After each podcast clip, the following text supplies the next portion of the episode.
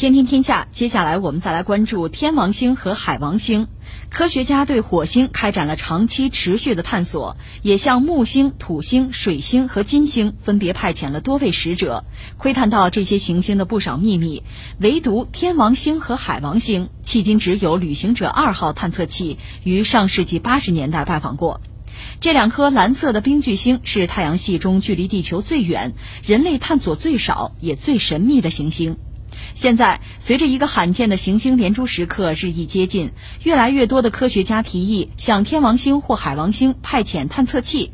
他们认为，探索这两颗冰巨星将带来很多崭新的研究领域，包括研究天王星的行星环、行星大气层、行星的卫星和海洋等，进一步揭示太阳系边缘隐藏的奥秘。还剩下一点时间啊，我们仰望星空啊。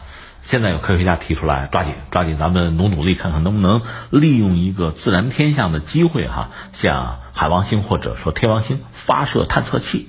什么意思呢？是这样，有一个所谓的叫行星连珠，海王星、天王星再加上木星嘛，会出现一个行星连珠。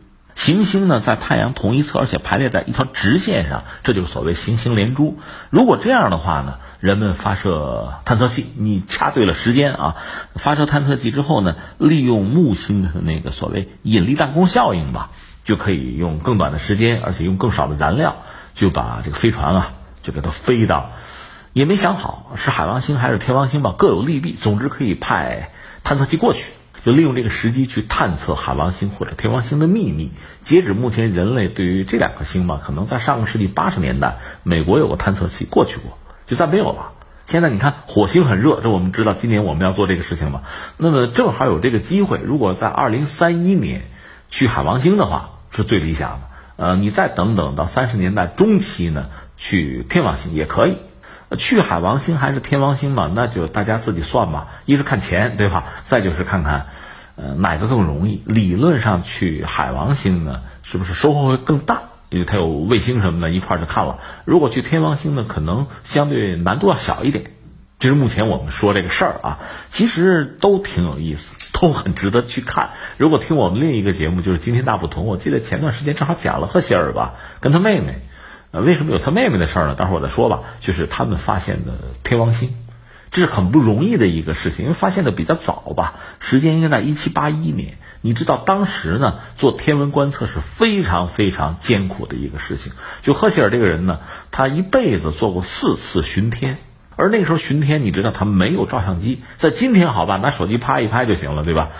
那时候完全没有。那你要巡天，要绘制星图，你说得多费劲儿吧？这个人他，包括他的天赋、眼神、耐心。他的记忆和这个分辨能力都应该达到就整个人类的极致，他才能干这个事儿。赫歇尔就是这样子，他到什么程度？为什么说有他妹妹？他妹妹也是天文学家了啊！关键是他妹妹在关键的时候给他喂饭，一口一口、一勺一勺的给他喂饭，才能保证他不间断的巡天嘛。你想这是多大的工作量？那你说这能睡觉吗？据说只有一个机会，就是天气不好看不见了，可以睡个觉。我到现在也不知道他这个。你看吃喝就他妹妹给解决了，拉撒怎么办 都不知道，就这么咬着牙，最后就这星图啊绘制出来，那对整个后世产生非常大的影响。他本人做出非常大的努力，但是说运气不错，他发现了天王星。呃，发现天王星还有事儿是什么呢？就是发现之后，一开始看到这个星星，全世界的天文学家吧啊，在某地有，大家就马上把天文望远镜也对着那个方向去观测。一开始大家以为是彗星。后来最终确定是是行星，天王星嘛。但是天王星这个名字怎么定的？当然赫歇尔是这样，他一直也是受英国皇家学会的这个暗示吧，说得感谢一下英国的国王乔治国王。这么着吧，我我发现呢，我就命名它叫乔治星吧。全世界除了英国人全都反对，凭什么对吧？那你发现呢，这我们尊重你就是了。用英国国王的名字来命名，那不行，我们不接受。呃，最后呢，就天王星这个名字胜出。这个说起来，哎，我们也感慨一句，其实中国人对于这些，呃，太阳系内行星的这个观测啊、观察，呃，历史很悠久。包括哈雷彗星最早的记载，应该是在我们春秋上，对吧？中国有一套自己的命名的体系，比如说火星，我们当时叫萤火嘛，我们完全有自己的一套命名体系。但是在近现代，我们落后，特别在近现代天文学观测上，我们没有天文望远镜。欧洲人搞了，因为这个望远镜说到底，你想它需要那个镜头自己磨制，那需要玻璃，而我们在这个领域其实比较比较空白吧。那你说为什么我们玻璃玻璃我们也不是没有，但是没太在意它。我们陶瓷做的好嘛？当年就做容器有陶瓷的不需要玻璃的嘛？但是没有玻璃就没有没有玻璃窗，就没有烧杯，没有酒精灯，就没有镜头。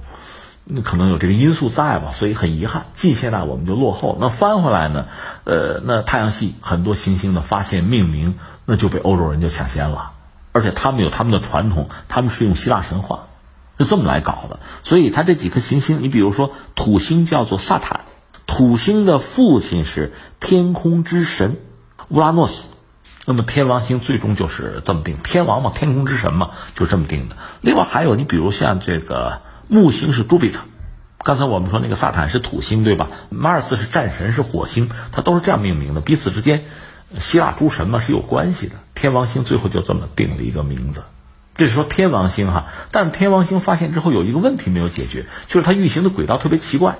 那当时呢，人类已经掌握了一些就科学的规律，有一些公式，关键是用它解释天王星的轨道解释不了。最后人们想到。可能有意外，就是天王星附近是不是还有一个大家伙？我们没有看见，因为那个东西的存在，它非常大嘛，有自己的引力嘛，所以天王星的轨道才会是那么奇形怪状的。根据这个，人们就开始想，有些人当然是质疑这种猜测，胡说八道嘛，无稽之谈嘛，就看不见哈。但有些人就下决心就推算，最后居然呢。